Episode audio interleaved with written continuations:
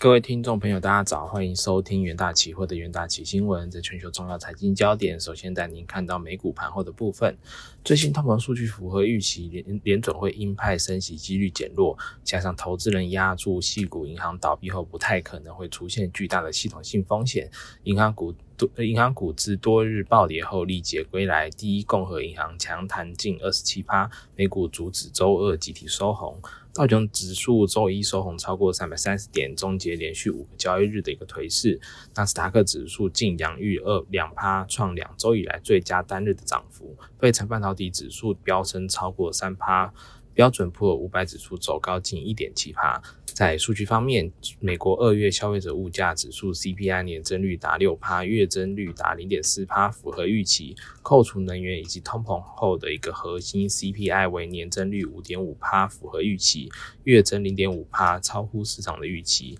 在政经方面，经济疲软的一个迹象，加上区域银行业恐慌。根据 CNE 的 Fed Watch 显工具显示，交易员预测三月升息一码几率来到八十趴，不升息的几率达二十趴。美国参议院银行委员会主席布朗周二呼吁联准会采取行动，实施更严格的监管并暂停升息。他将西谷银行暴雷的事件归咎于前川普前总前总统川普二零一八年签署生效的经济增长放松监管和消费者保护法案。该法案使得美国众多小银行豁免于严格的一个监管，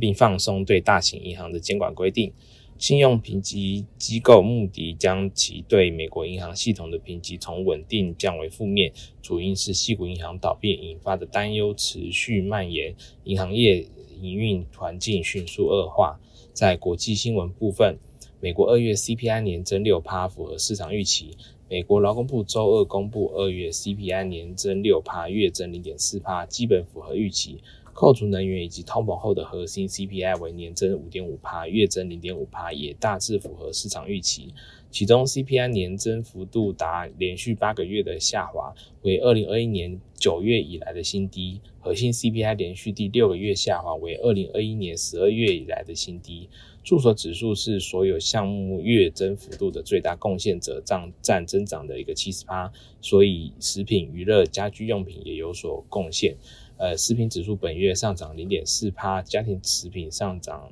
零点三趴。由于天然气以及燃料油指数双双下跌，能源指数本月下跌零点六趴。呃，二手汽车以及卡车指数以及医疗保保健指数都在当月下降。不过，联总会看中的一个新指标，扣除住房后的核心服务 CPI，仅小幅下滑至年增六点一四帕，降温的效果并不是很明显。对于联对于联准会来说，高通膨仍然是最大的挑战之一。鲍威尔在上周的国会证词中暗示，由于经济指标强于预期，联准会将将以比预期更快的速度升息。他指出，工厂产出、消费者支出以及就业数据强于预期，表明通膨压力持续存在。下一则国际新闻，N F I B 表示，二月美国小企业信心指数略见改善，但是缺工情况依旧严重。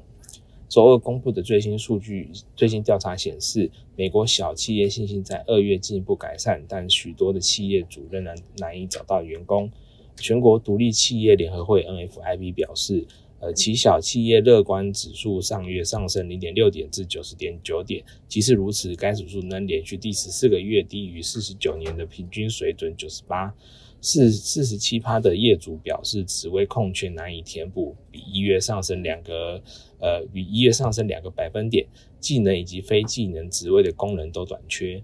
这与最近的报告一致，证明劳动市场仍然紧张。劳工部劳工部上周发布的报告指出，一月每个工业工每个失业工人有一点九个职位空缺。NFIB 指出，运输服务以及呃建筑业的工人短缺的情况严重，金融部门的呃的职位空缺最低。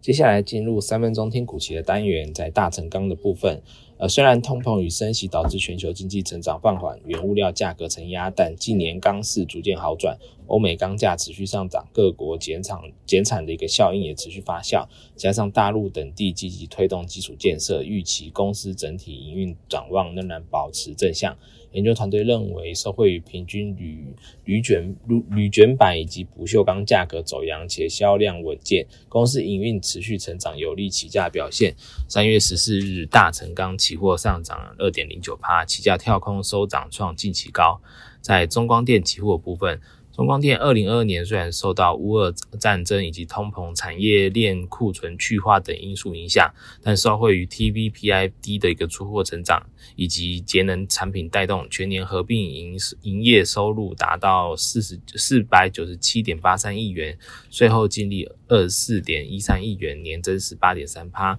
每股盈余为六点零三元。研究团队认为，中光电近日公布每股将配发三点五五元的一个现金，并以资本公积发放一元的现金，合计每股拟配发四点五元的现金，预估现金值率约六点八六趴。三月十四日，中光电期货上涨一点二十趴，起价沿十日线持续上行。在统一期货的部分，由于系股银行倒闭风暴带动交易人风险情绪，食品股的一个呃营运以及股性相对稳稳定，统一成为资金的一个避风港。呃，集团旗下包含统一超等多属于生活通路，受景气影响相对较小。研究团队认为，国内食品龙头厂统一近期受惠于全球大宗商品价格回落，小麦、黄豆等进口成本下降，使统一生产成本压力减轻，有利公司的获利表现。三月十四日，统一期货上涨零点一五趴，起价维持高档震荡格局。投资人都可以留意相关的股息标的。以上是今天的重点新闻整理，谢谢各位收听，我们明天的元大旗新闻再见。